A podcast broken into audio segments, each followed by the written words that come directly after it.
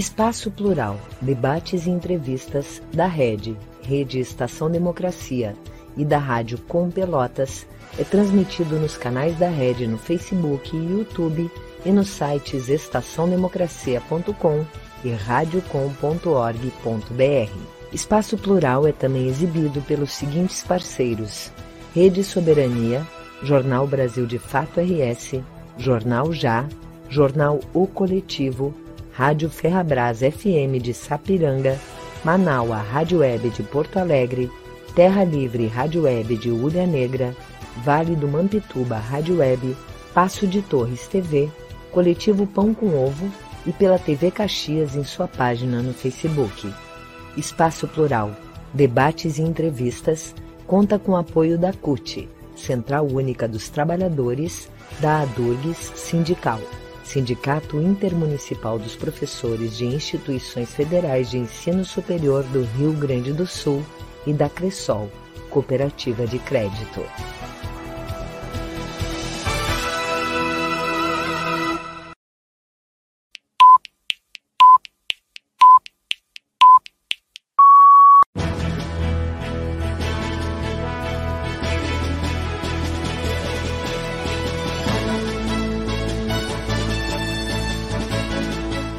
Espaço Plural, debates e entrevistas.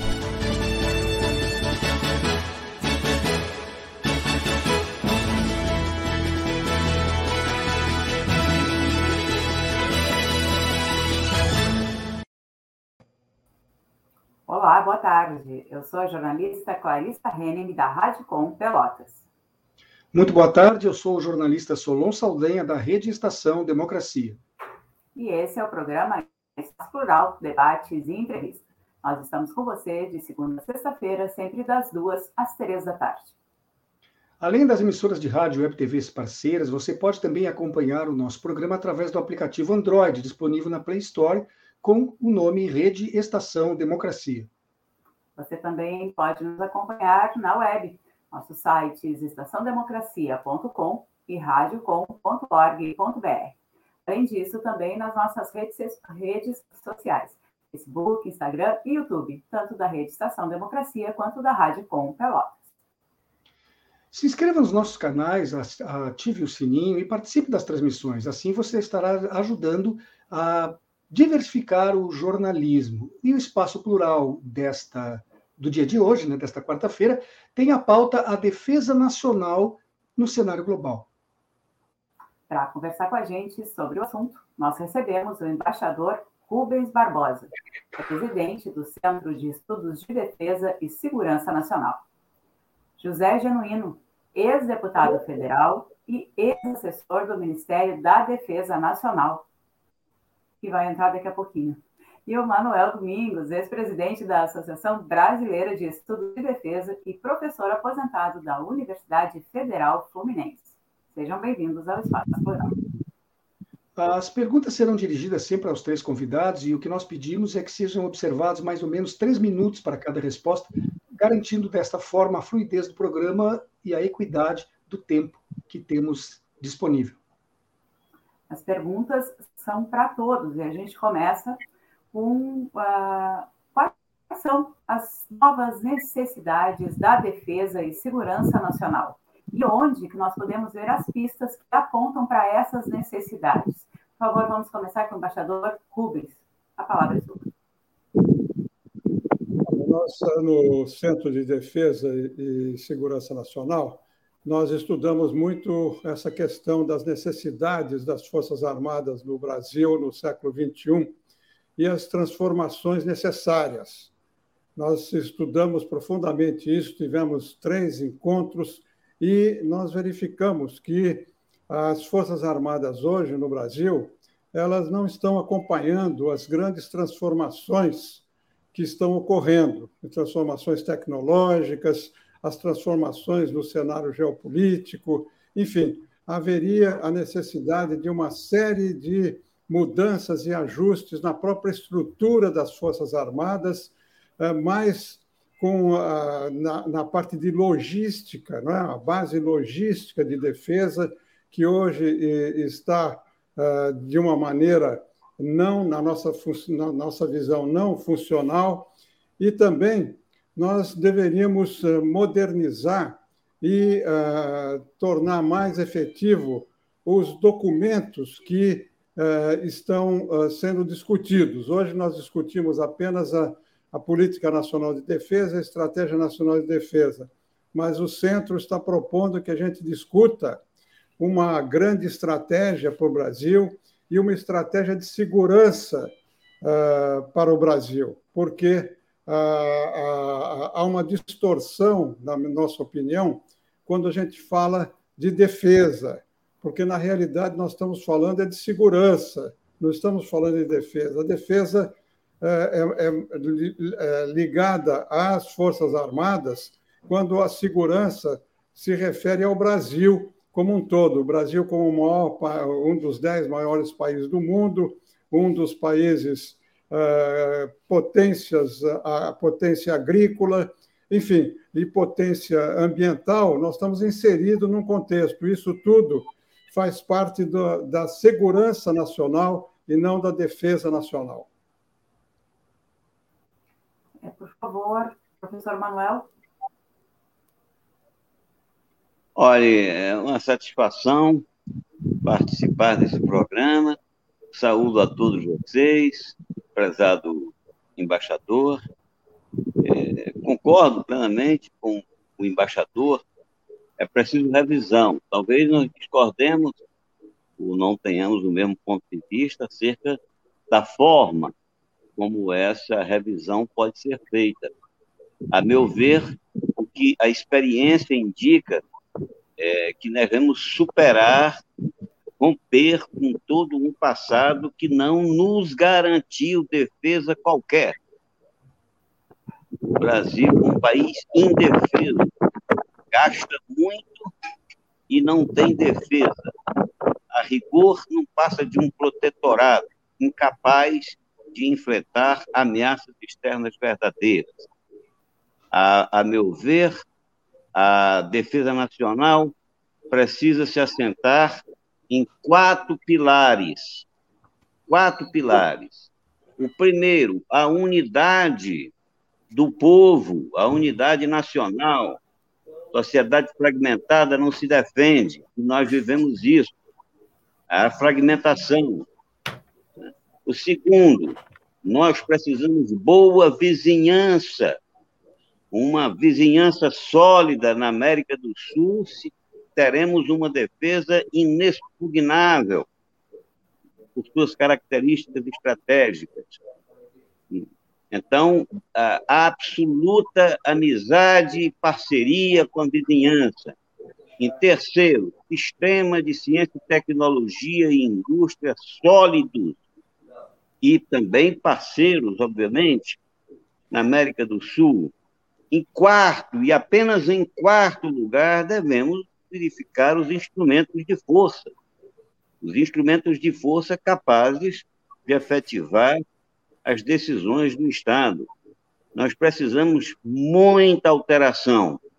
O, o embaixador é, lembrou uma, um aspecto fundamental. É, essa série de documentos que estão aí, ele, ele esqueceu o livro branco, mas tem a estratégia, tem a política, tem o livro branco. É muita coisa, tudo codificado, e, digamos, hermético, escrito de uma forma que, que eh, só os iniciados podem, podem captar. Portanto, é uma discussão que pouquíssima ou nenhuma participação é, mais ampla da sociedade. É preciso ampliar essa discussão e isso pode ser feito num documento só. Um documento aberto à, ampla discussão da sociedade para termos finalmente uma, uma política de defesa abraçada pelo conjunto da sociedade. É essa minha minha posição inicial. É, José Genuíno, seja bem-vindo ao programa. A gente está na primeira pergunta, eu vou repeti-la para que o senhor possa responder, certo? Quais são as Sim. novas necessidades, Quais são as novas necessidades da defesa e segurança nacional e que pistas nós podemos uh, ver que nos apontam para essas necessidades? Por favor. Eu perdi a Eu primeira começaria... palavra.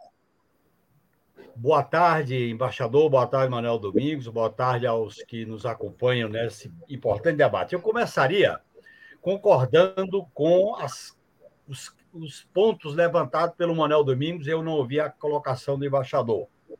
E eu acrescentaria a esses quatro itens levantados pelo Manuel Domingos um quinto, que é a discussão das vulnerabilidades do país. Um país hoje no mundo e no, na região tem muitas vulnerabilidades, são múltiplas e diversificadas. E você tem que ter um sistema de defesa que se previna, que se antecipe, que tenha é, pronta resposta. Nós não podemos dizer que o país não é vulnerável com o Covid com 600 mil mortes. Isso é uma prova de que nós somos um país vulnerável. A segunda questão que eu queria acrescentar é que é necessário a gente desfazer o desastre político e militar que vem desde 2014, em que as Forças Armadas revelam as piores práticas, os piores valores, as piores atitudes e as piores reformulações e formulações condensadas desse período de 2016 para cá, que condensam a história das Forças Armadas. A tutela, a autonomia perante as instituições, um corporativismo exacerbado e uma militarização da política e do Estado. E, evidentemente, soma-se a isso o isolamento do Brasil no plano internacional, cujo tema o embaixador é especialista. Eu acho que é necessário desfazer isso colocar novos eixos para o país se capacitar em matéria de defesa e segurança, mas uma questão é fundamental. Defesa nacional é política pública. Com política pública, ela tem que ser discutida pelas instituições do Estado, pela sociedade, pelo Congresso Nacional, que é produto da soberania popular, pelo, pelo Poder Executivo. A questão da defesa nacional não pode ser tratada como uma questão exclusiva de militares porque essa é a tradição de uma visão elitista, uma visão tutelar, uma visão de isolamento e de autonomia dentro do Estado. Portanto, é necessário a gente quebrar é, esses pesadelos ou quebrar essas tutelas. Por exemplo, as Forças Armadas não podem continuar exercendo o princípio da lei e ordem do, do artigo 142 da Constituição. As Forças Armadas não podem continuar investindo em GLO, garantia da lei da ordem, que é a militarização da segurança pública. E as Forças Armadas têm que se subordinar às necessidades do país na hora de discutir os meios, o orçamento, os projetos, as prioridades. Portanto, eu queria dar inicialmente essa contribuição. Nós temos que desfazer e reconstruir, coisa que ao longo da nossa história a esquerda teve dificuldade de fazer, porque ela ou teve temor ou foi tutelada, ou conviveu com uma espécie de jogo de faz de conta. Desde a transição da nova República, da experiência do governo Fernando Henrique Cardoso, da experiência do governo do PT, nós nunca enfrentamos essas questões de maneira é, consequente, de maneira correta e de maneira política. Portanto, as Forças Armadas têm que estar subordinadas à soberania do poder popular. Essa história de militares entrarem na política, como, tá, como aconteceu com este governo. E como estão falando já na discussão de terceira via, a gente sabe que isso, como isso começa e não sabe como termina. Eu gostaria agora de encaminhar uma nova pergunta para os três convidados. É, a percepção da necessidade de renovar a área de segurança e defesa no Brasil foi recentemente retomada porque ela foi provocada por algum evento internacional. E eu gostaria também de colocar o seguinte: eu, como leigo, nunca consegui entender por que cargas d'água pode se, deve se investir tanto em armamento, por exemplo, para as Forças Armadas, quando os nossos vizinhos fronteiriços não oferecem qualquer espécie de risco em função da, do, do, do, seu tamanho né, e da sua importância militar. E qualquer potência estrangeira também nos submeteria com maior facilidade os não vizinhos fronteiriços, porque são profissionais na, na, nos seus exércitos, na sua marinha, na sua aeronáutica. Então, por que, que está sendo feita essa nova percepção de renovar a área de defesa e, e se vale a pena ou não investir verdadeiras fortunas para renovar armamento quando esse armamento termina sendo praticamente desnecessário para garantir, ou ineficiente para garantir a defesa do Brasil? Começaria pelo embaixador Rubens, por gentileza. Olha, o, o, Centro de Defesa e Segurança Nacional, eu acho que é, em grande parte, responsável por esse tema de defesa ter surgido novamente. Nós criamos esse centro no ano, há dois anos atrás, por inspiração do ministro Raul Jungmann. E eu, com ele, criamos isso. Eu sou presidente, ele é presidente do conselho consultivo do, do. O nosso enfoque, justamente, era a transformação das Forças Armadas para atender às necessidades do século XXI. O enfoque do CDZ não é político. Dizer, é, nós estamos dando o tratamento é, que vai chegar na política, mas hoje nós achamos, e nós estamos com muitas pessoas que estão multipartidárias, e acadêmicos, e militares, e da sociedade civil, nós examinamos profundamente os, os três documentos, o livro branco, a política e a estratégia nacional de defesa, e fizemos uh, quatro recomendações para o governo e para o Congresso. Uh, nós não entramos nessa questão política, porque nós acreditamos que para resolver essa relação do, dos militares com a sociedade, nós tínhamos que dar um novo enfoque para o trabalho das Forças Armadas. Então, eu concordo totalmente que ah, o problema da baixa prioridade que a sociedade, que o Congresso atribui às Forças Armadas é porque falta justamente um empenho maior do poder público, existe uma descoordenação dos militares com a sociedade civil inclusive aí o Congresso. Então, para que a gente possa discutir isso de maneira não politizada, antes de politizar o assunto, eu acho que é muito importante a gente eh, ter consciência de que o tema de defesa não tem absoluta prioridade para ninguém aqui no Brasil. Por isso que nós criamos esse centro, para que a gente discuta as questões de defesa com participação ampla da sociedade civil, do meio acadêmico, e estamos fazendo um esforço muito grande no Congresso. Agora, no dia 29, nós vamos fazer o terceiro seminário. Nós fizemos um primeiro seminário uns 20 dias atrás sobre essas transformações dentro das Forças Armadas, como fazer para modernizar as Forças Armadas no pensamento, na estratégia, na inovação, na tecnologia, no método de trabalho das Forças Armadas. O segundo, que foi realizado anteontem, e que todos eles estão no, no YouTube para poder ser visto, o segundo nós tratamos justamente desses documentos que eu concordo, esse documento, a, Política Nacional de Defesa, a Estratégia Nacional de Defesa, eles são redigidos por militares. Então, realmente, como eu disse, eles são eh, documentos de defesa nacional, não de, de, de, nacional de defesa. Não é uma política nacional de defesa, é uma política de defesa nacional. É diferente isso. E agora, na, na o terceiro, o terceiro, e nós, nesse contexto, nós discutimos que há uma necessidade da gente ampliar, e aí eu também concordo com essa necessidade da sociedade participar da elaboração desse documento, e nós estamos propondo que o Conselho de Defesa Nacional, é o Conselho Nacional de Defesa, que é integrado pelo presidente, pelo vice-presidente, pelos ministros, e que pode chamar a sociedade civil para participar, deveria formular uma grande estratégia e uma estratégia de segurança do país, como eu já expliquei no começo. E agora o terceiro evento, que eu convido a todos para assistirem, ah, nós vamos discutir como o Congresso pode se dedicar mais aos estudos de defesa. Nós estamos propondo que seja criada uma comissão mista de deputados e de senadores para tratar exclusivamente da defesa.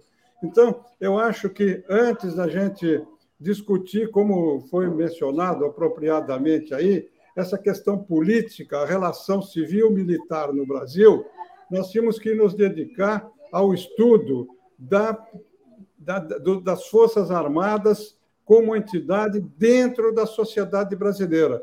Vai acabar a discussão na política, mas agora, nesse momento, nós, pelo menos o CDESEM, estamos focando essas questões técnicas, questões uh, de administração das Forças Armadas, a relação dela com a sociedade civil e, sobretudo, como uh, incluir o Congresso nessas discussões e questões relacionadas com a defesa nacional. É, genuíno, eu dirijo então agora para você a mesma pergunta. Investir em segurança, sim, investir em defesa adianta? Uh, gastar fortunas quando há tantas preocupações. Em primeiro lugar, depende do. Desculpe, em primeiro lugar, é... depende do investimento. Depende sim, da mas... modernização que nós vamos projetar. Depende das prioridades que a sociedade, através do Congresso, do Poder Executivo, da academia, possa definir. E a questão é, começa com a política. As Forças Armadas sempre entraram na política e se deram mal. E essa tragédia que é o governo atual, esse governo que é uma tragédia em todos os sentidos, está comprometendo essa o governo militares, a tutela militar e o grau de envolvimento das Forças Armadas. Essa associação promíscua de privilégio, de autonomia e de autoritarismo é, na verdade, algo muito prejudicial. Por isso que a gente tem que começar pela política. Por que pela política? Dizer que o poder político é que comanda o aparelho militar. Em qualquer democracia é assim. Segundo, o poder político é oriundo da soberania popular. O ministro da Defesa é, de, é indicado pelo presidente da República, que é eleito. E o ministro da Defesa não pode ser um militar, tem que ser um político, como acontece na maioria dos países. Terceiro, as Forças Armadas não podem se envolver em segurança pública. Essa ideia, essa ideia de GLO, que ficou muito fortalecida com a experiência do Haiti, tem que ser alterada. E as Forças Armadas, nós temos que fazer um debate sobre a política de meios o que, que significa modernização? Eu acho que os projetos têm que ser projetos de pronto emprego, projetos que a capacite a dissuasão, projetos que coloquem as Forças Armadas numa política de pronto emprego, se necessário. Por isso que a questão espacial é importante, a questão nuclear é importante, do domínio do ciclo do combustível nuclear, por isso que a questão cibernética é importante. Agora, ficar em IBAMA, ficar em FUNAI, ficar em Ministério da Saúde, ficar em Denox, ficar em Petrobras, em Itaipu, isso não compensa, porque o grau de investimento que se faz nas Forças Armadas não é para ocupar esse tipo de coisa. Portanto, eu acho que tem que priorizar a modernização tecnológica, vincular com um projeto de autonomia científica e tecnológica em alguns eixos, nós não vamos ter condições de dominar, mas pelo menos alguns nichos, e essa vinculação tem que ser com um projeto nacional. O projeto nacional, democrático e popular tem que orientar essas diretrizes. Eu acho que é necessário, o embaixador diz aí corretamente que é necessário haver um empenho, mas esse empenho, embaixador, é de mão dupla. Tem que haver um empenho da academia, do Congresso Nacional e da sociedade, mas as Forças Armadas têm que se abrir para esse empenho. Porque eu trabalhei no Ministério da Defesa, eu sempre acompanhei esse tema, e há uma espécie de autonomia. Na hora de discutir os, as questões militares, há uma autonomia, há um privilégio. Veja bem o que aconteceu na pandemia. Reserva de hospitais para as Forças Armadas. O orçamento não sofreu nenhum tipo de contingenciamento. Os, a reforma da Previdência não os atingiu. Portanto, isso não pode acontecer, porque a sociedade não, se, não sente abertura para discutir a defesa nacional como política pública.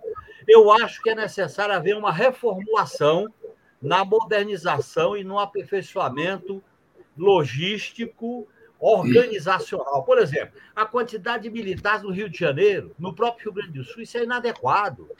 As Forças Armadas foram organizadas basicamente no litoral, tem que descentralizar, tem que ir para o interior, tem que fazer é, coisas mais rápidas, flexíveis, em termos de monitoramento, de controle e de acompanhamento. Agora, fazer trabalho de polícia, fazer policiamento contra índio, contra pobre, contra negro, contra LGBTQIA+, contra o povo brasileiro, aí vai ser Forças Armadas sucateadas. No meu modo de entender, essa é a história não só do Brasil, mas de vários países da periferia. Portanto, eu acho que esse debate é muito importante, mas é necessário. Eu trabalhei muito com esse tema no Congresso, concordo que não há um empenho devido, mas toda vez que se tenta, há um fechamento. Por exemplo, as, as academias militares são muito fechadas. A questão da, do entrosamento com a universidade, as universidades federais, a questão do corpo, é, da orientação didática, tudo isso tem que ser discutido. O assunto defesa não é é propriedade dos militares. O que existiu no Brasil tem que ser alterado agora, porque produz o quê? Produz eles montaram esse nominável como candidato, fizeram a campanha, tuitaram, botaram general no Supremo Tribunal Federal, encheu o de militar, e agora nós temos um problema. É exatamente eles politizaram. Eles entraram, saíram dos quartéis de política. Agora nós temos que aplicar, dizer, vamos redefinir e voltem para os quartéis. Vou fazer com o senhor uma terceira tentativa, professor Manuel. As respostas têm se situado basicamente na questão da segurança, né?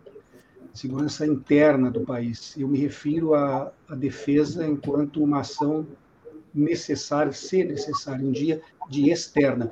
Adianta um investimento pesadíssimo em armamento. Vimos recentemente aqueles tanques fumacentos né, da Marinha, na, no 7 de setembro, adianta um investimento maciço em, em, em, equipamento militar, quando o país tem problemas sérios de fome, de saúde, de transporte, de, de, né? Adianta esse investimento se para os vizinhos nossos que são uh, fronteiriços não há necessidade dessa defesa e para grandes potências nós não teríamos como resistir. É, é correto uh, se pensar nesse investimento, na sua opinião, professor Manuel? Eu acho que a, a sua pergunta é por demais pertinente. As Forças Armadas, para mim, olha, eu defendi o meu mestrado em 1976 é, sobre essa questão de dependência do, do, do Exército relativamente à potência estrangeira. E o doutorado em 79, portanto, está cerca de 50 anos eu estudo isso. E quero dizer, afirmar aqui, que não, há poucas coisas mais desconhecidas no Brasil do que as Forças Armadas, particularmente o Exército, a força principal. É uma grande caixa preta, essa é a expressão que usava o, o Alain Rouquier, acho que o embaixador conhece bem, foi meu professor né, na Universidade de Paris e depois, inclusive, embaixador no Brasil, um, um, um grande intelectual e diplomata. Caixa preta, caixa preta, nós desconhecemos a rigor. Nós carecemos estudos.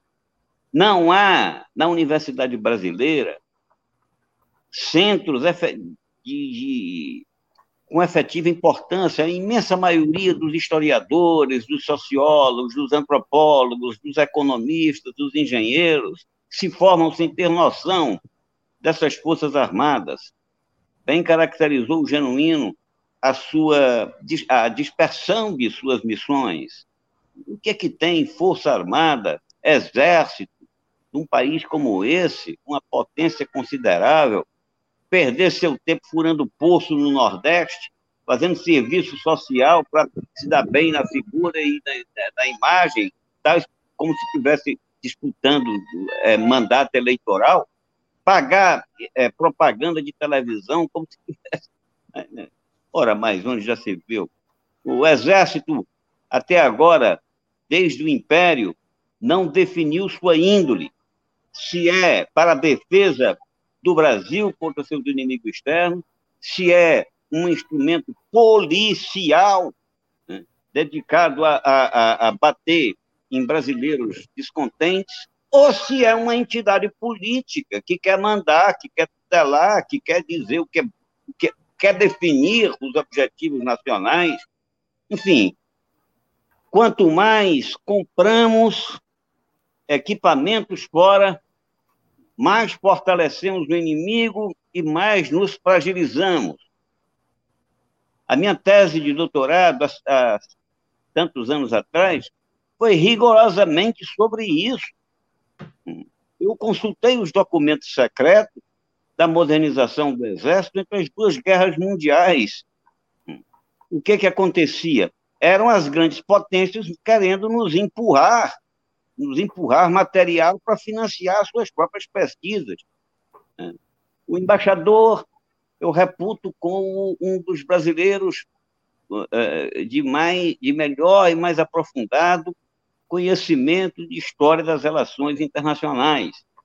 Ele sabe muito bem é, que conhecimento sensível, que tecnologia sensível, ninguém vende, ninguém repassa.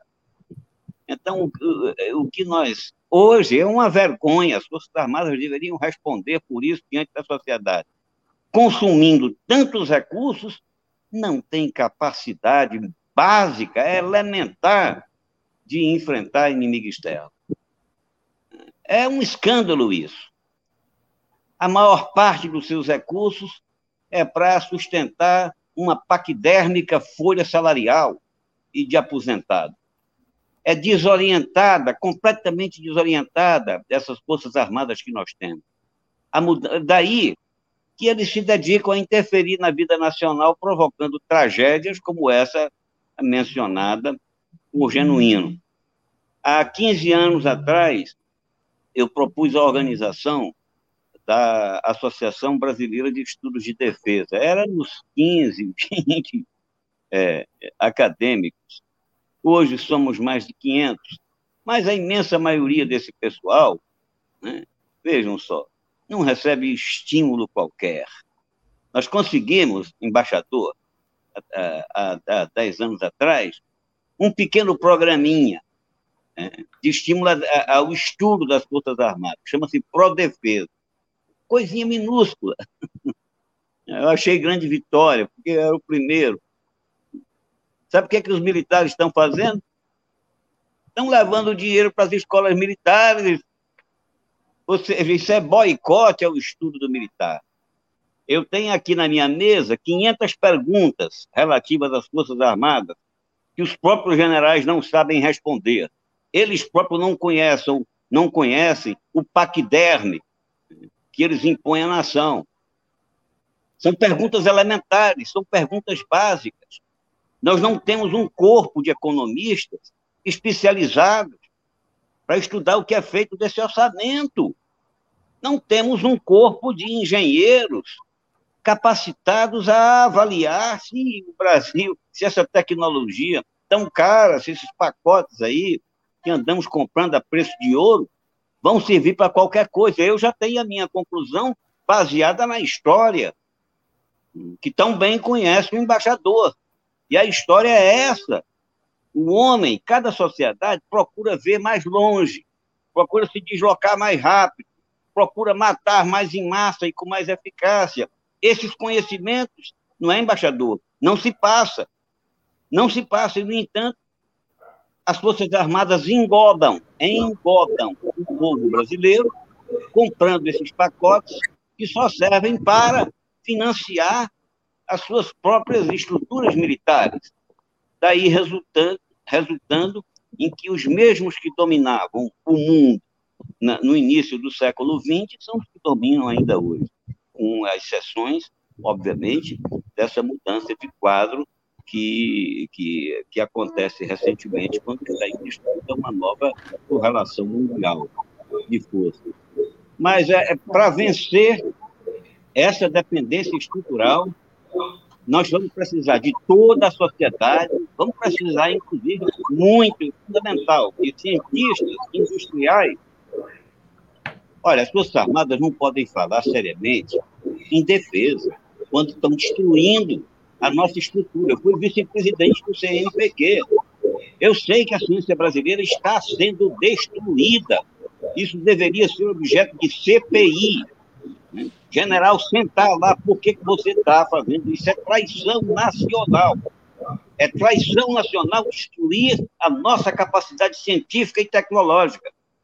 Não há outra possibilidade de falar em defesa sem investir nisso. Eu disse, são quatro pilares. O terceiro, o terceiro é ciência, tecnologia e indústria. Veja o desastre da desindustrialização do país. Quem é responsável por isso? O responsável por isso é inimigo do Brasil. Quem é inimigo da ciência é inimigo do Brasil, porque esse país não tem futuro. Nem qual, ou qualquer país do mundo terá futuro sem ampliar a sua capacitação científica e tecnológica. Hoje estão pedindo aí 2% do PIB. Isso é uma 2% do PIB para a defesa. Olha, isso é uma vergonha. Isso é um escândalo. É mais dinheiro do que o dinheiro da educação. Isso, e de dinheiro para quê? Isso dinheiro vai reforçar o, o, o, bolso, a capacidade dos nossos inimigos. É preciso Domingos, repensar as Forças Armadas em profundidade. Do contrário, persistiremos indefesos externamente e internamente, é, é, persistiremos sempre na base da, da insegurança quanto aos rumos da democracia. Obrigada, professor. A gente chama agora um breve intervalo e já volta com o espaço plural. Espaço Plural, debates e entrevistas da Rede, Rede Estação Democracia e da Rádio Com Pelotas é transmitido nos canais da Rede no Facebook e YouTube e nos sites estaçãodemocracia.com e radiocom.org.br. Espaço Plural é também exibido pelos seguintes parceiros: Rede Soberania, Jornal Brasil de Fato RS, Jornal Já, Jornal O Coletivo, Rádio Ferrabras FM de Sapiranga, Manaua Rádio Web de Porto Alegre, Terra Livre Rádio Web de Ulha Negra, Vale do Mampituba Rádio Web, Passo de Torres TV, Coletivo Pão com Ovo e pela TV Caxias em sua página no Facebook. Espaço Plural, debates e entrevistas, conta com apoio da CUT, Central Única dos Trabalhadores, da ADURGS Sindical, Sindicato Intermunicipal dos Professores de Instituições Federais de Ensino Superior do Rio Grande do Sul e da Cressol, Cooperativa de Crédito.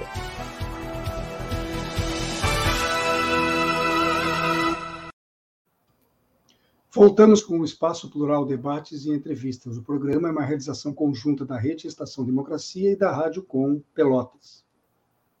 Lembre que você pode mandar os seus comentários, dicas, sugestões, perguntas pelos nossos chats nas redes sociais.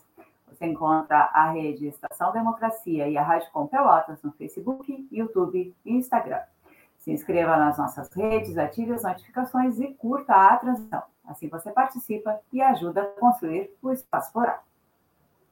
Hoje nós estamos aqui conversando sobre a defesa nacional no cenário global. Estão conosco o embaixador Rubens Barbosa, presidente do Centro de Estudos de Defesa e Segurança Nacional. José Januino, ex-deputado federal e ex-assessor do Ministério da Defesa Nacional. E Manuel Domingos, ex-presidente da Associação Brasileira de Estudos de Defesa e professor aposentado da Universidade Federal Fluminense. Eu gostaria agora de perguntar, então, retomar aquela fala do embaixador Rubens, né? Estava explicando que na análise do CDZM, é, a análise destacou a baixa participação do Congresso Nacional, Nacional na elaboração de políticas de defesa e segurança. Então, eu queria perguntar para os senhores se, na sua avaliação, os políticos têm medo de se envolver com políticas militares e se eles estão preparados para deliberar sobre o tema. Por favor, embaixador, começamos com o senhor. Olha, eu ia justamente falar do Congresso, porque tudo que foi dito aqui, eh, o Congresso deveria discutir.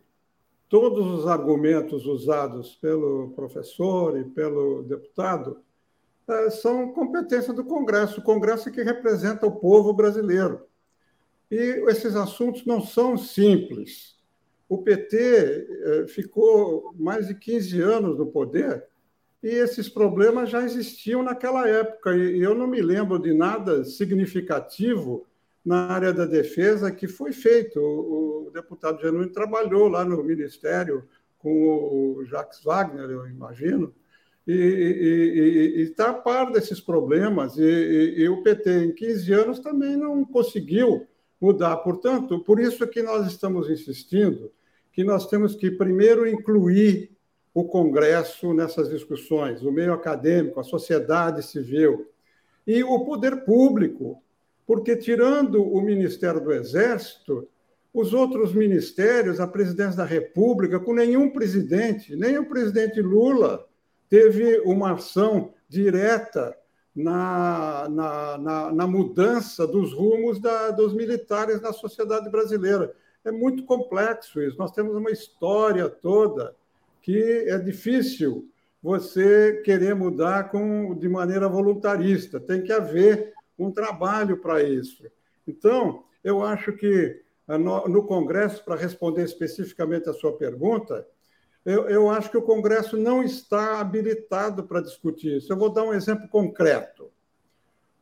No tempo do ministro Jungmann, ah, desde 1912, 2012, 2012, foi feito uma política nacional, um documento de política nacional de defesa, de estratégia nacional de defesa e de, uh, do livro branco. O Congresso mal examinou isso, foi aprovado sem nenhuma discussão substantiva. Depois, em 2016 ou 2017, foi feito outro programa. O, o presidente Temer resolveu não mandar o programa aqui eh, de, de, a política de defesa porque estava no final do governo. Chegou o novo governo, resolveu fazer uma outra política. Então, nós estamos sem o Congresso discutir substantivamente a Política Nacional de Defesa e Estratégia Nacional de Defesa desde 2016, há seis anos. É um absurdo isso.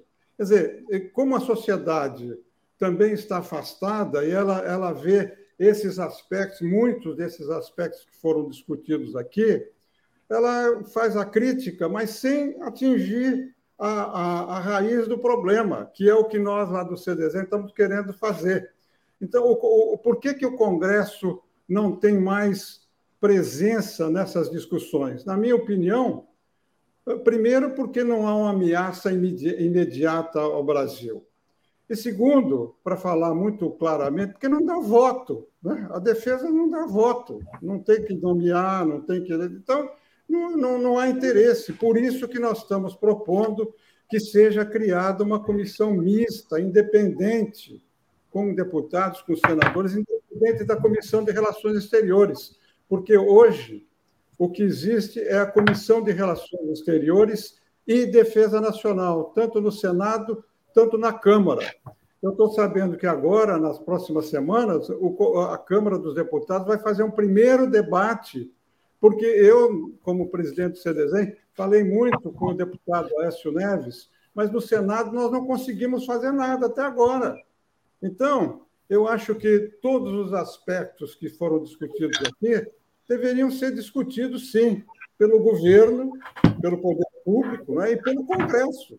E nós não conseguimos fazer isso ao longo desses últimos, desde a da democratização, desde 85 até agora, são quase 25 anos, 20, 25 anos, que nós estamos discutindo esses assuntos sem que ninguém, nenhum partido político, nenhum líder político tenha conseguido superá-los. Essa, essa que é a realidade. Então, vamos focar os problemas. Inclusive, o nome do, do, desse encontro aqui é, as Forças Armadas e, e o cenário global. Quer dizer, aqui no Brasil, a gente não discute cenário global, nós estamos discutindo política interna brasileira. Então, para você saber como as Forças Armadas teriam que se comportar, qual é a logística das Forças Armadas, se o armamentismo uh, da, da agora, inclusive, um dos o, o, os aviões foram comprados, foram discutidos na época do governo Lula. Entendeu?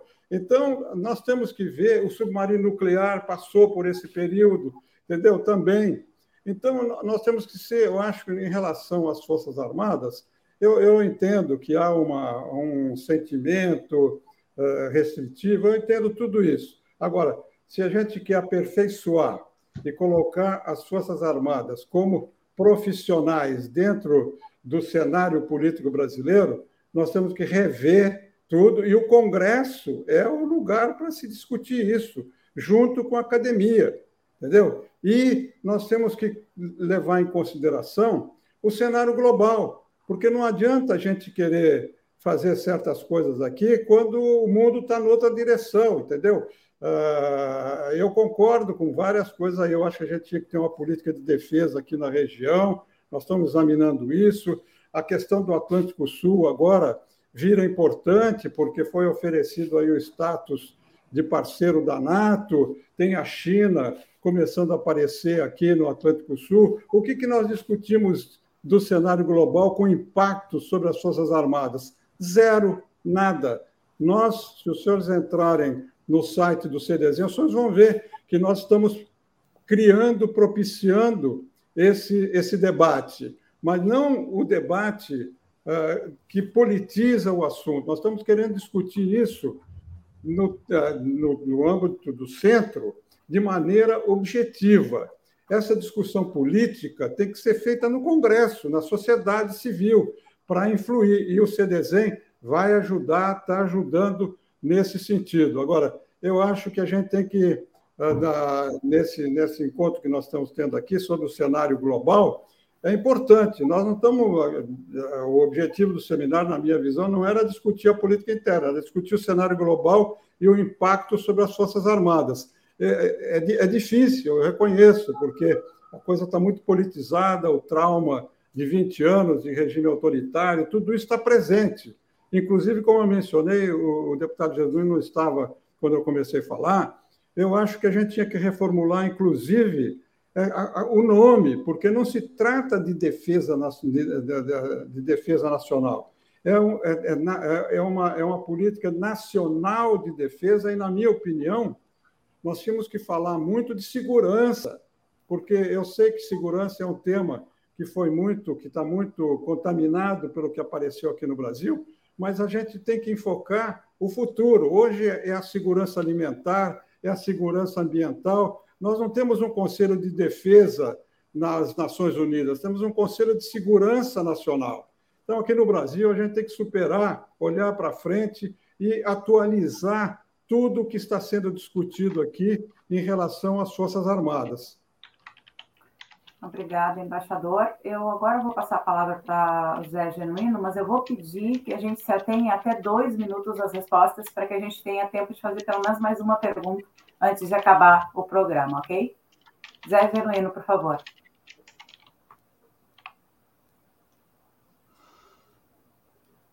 Civil de Defesa.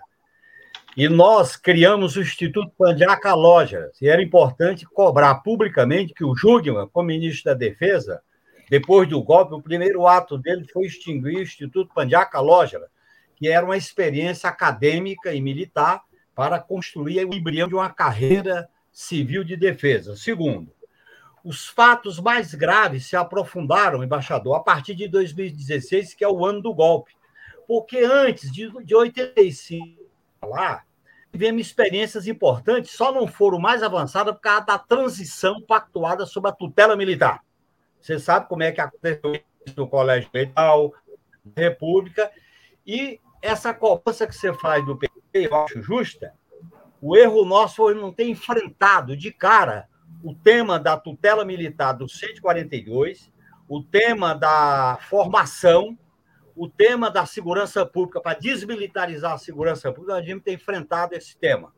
Mas nós elaboramos uma discussão política sobre o Ministério da Defesa, criado no governo Henrique Cardoso, que eu acho que foi importante, a Estratégia Nacional de Defesa. Esses dois documentos precisam ser atualizados, modernizados e certamente modificados. Hoje eu tenho várias críticas sobre eles. Mas eu queria também dizer na minha experiência no Ministério da Defesa, embaixador, que foi com o Nelson Jobim e com o Celso Amorim. A vaga é do meu partido, mas eu não, não trabalhei com ele. Eu trabalhei com dois ministros e foi uma experiência muito rica. Por quê? Porque nessa experiência nós iniciamos um processo de fortalecer a autoridade política, a, a ação do comando conjunto, a relação de combinar Marinha, Exército Aeronáutica em preparo e emprego. E os investimentos que foram importantes na retomada do programa de, do submarino, que eu acho que é importante, da, da, do ciclo do combustível nuclear, do, do programa aeroespacial, que é importante dizer que está um impasse por causa da, da empresa que vai ou não controlar a base terrena, e o programa da guerra cibernética, que eu acho fundamental, da defesa cibernética. Portanto, eu acho que esses projetos ficaram incompletos e têm equívocos. Agora, o golpe interrompeu isso e foi o golpe que politizou a Armada. É, nós temos que dizer isso, porque eles entraram na política, construindo essa candidatura que está aí. Eles fizeram Twitter, eles botaram os militares na campanha, eles botaram os militares no governo. Eles precarizaram a defesa nacional com essa tragédia. Se nós não Janaína, desmontarmos essa que tragédia. Tu, que tu conclua, porque, a, defesa, porque a gente está com pouquíssimo tempo. No Brasil concreto. Por isso que eu acho que tem que haver mudanças importantes Acho, inclusive, que a nossa experiência de governo tinha que ter sido mais eficaz, mais contundente nas orientações sobre a política, sobre a estratégia nacional de defesa. Professor Manuel, por favor, a sua resposta. Eu vou pedir que o senhor seja bem rigoroso com o tempo, tá? Dois minutinhos. Obrigada. Seguindo aqui a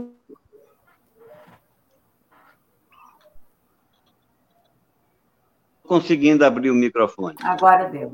Abriu, abriu. Deu. Está aberto? Estão me ouvindo? Sim, Perfeitamente. Estamos me ouvindo. Aqui, para mim, está uma imagem muito ruim. Meu querido prezado embaixador,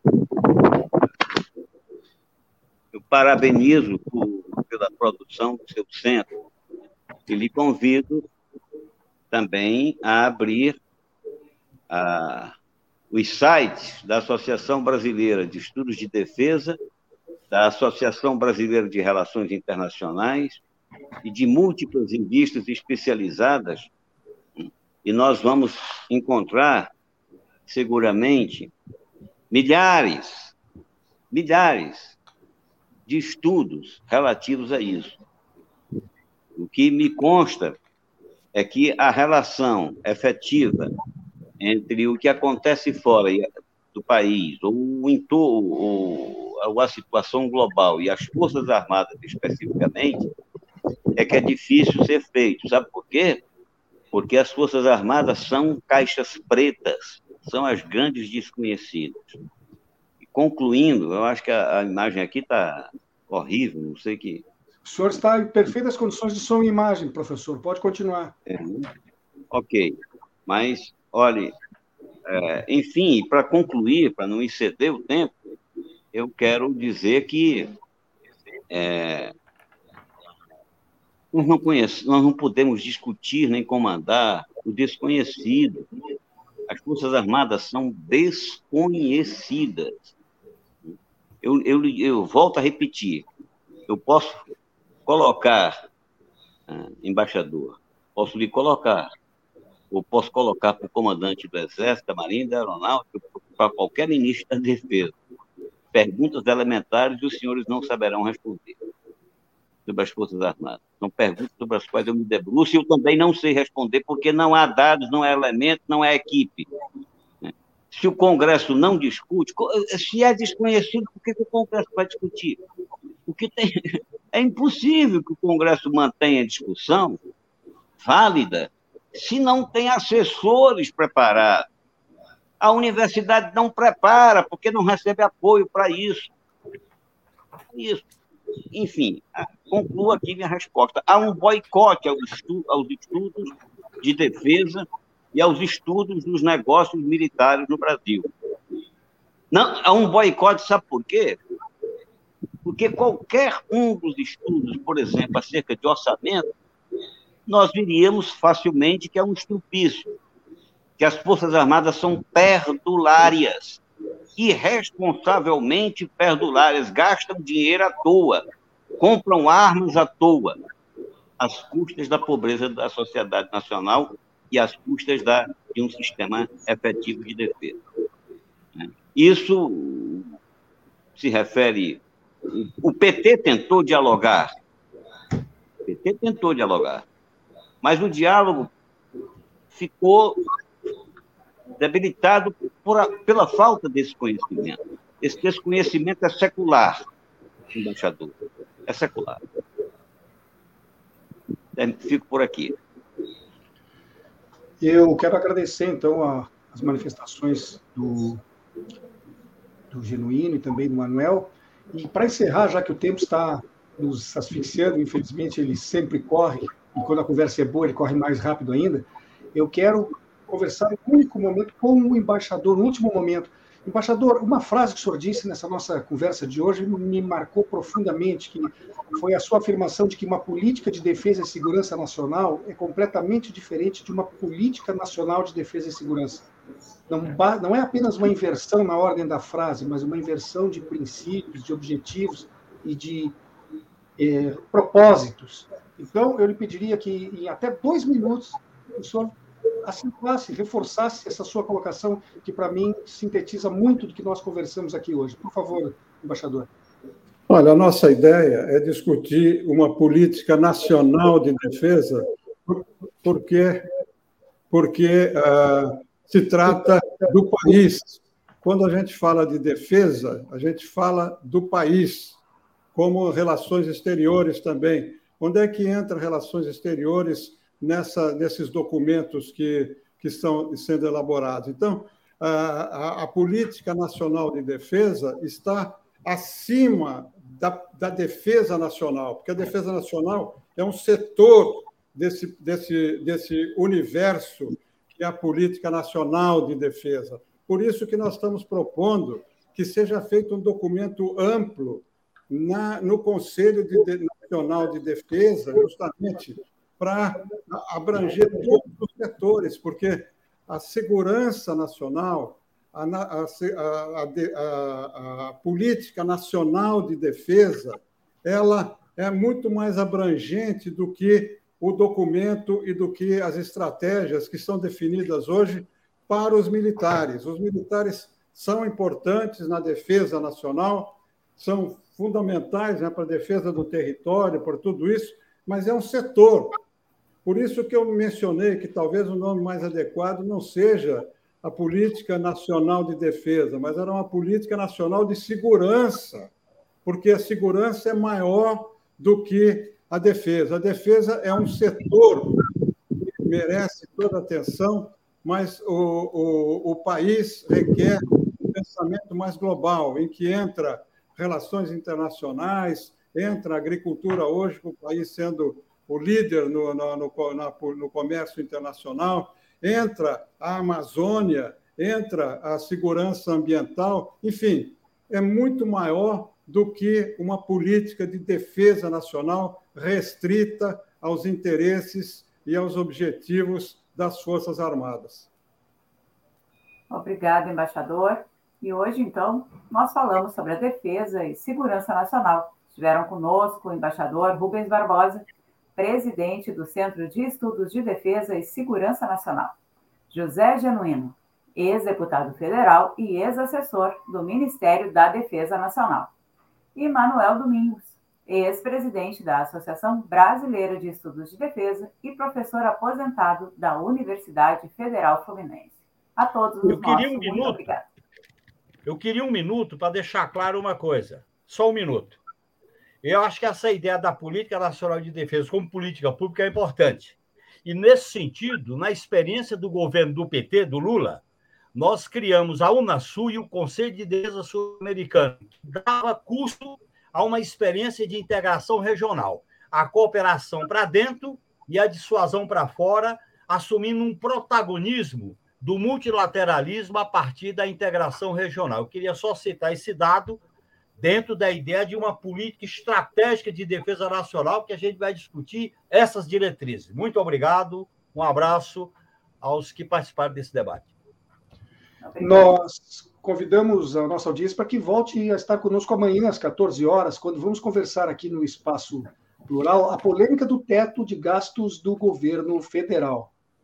Também queremos convidar você para acompanhar o programa Invisíveis Histórias para Acordar que hoje a pauta outros olhares sobre as prisões, O programa começa logo mais às 7 horas da noite.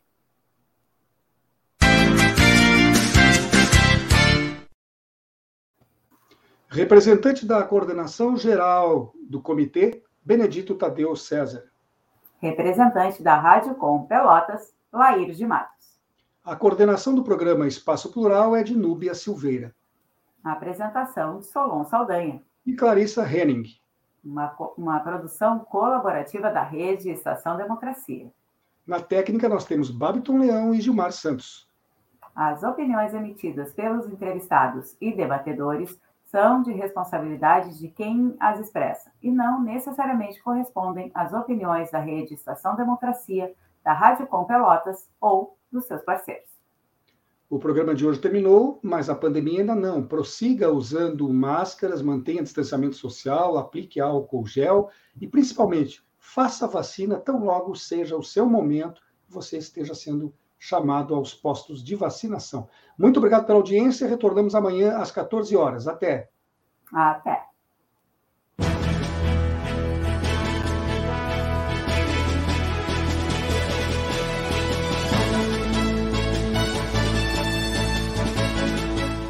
Espaço Plural, debates e entrevistas.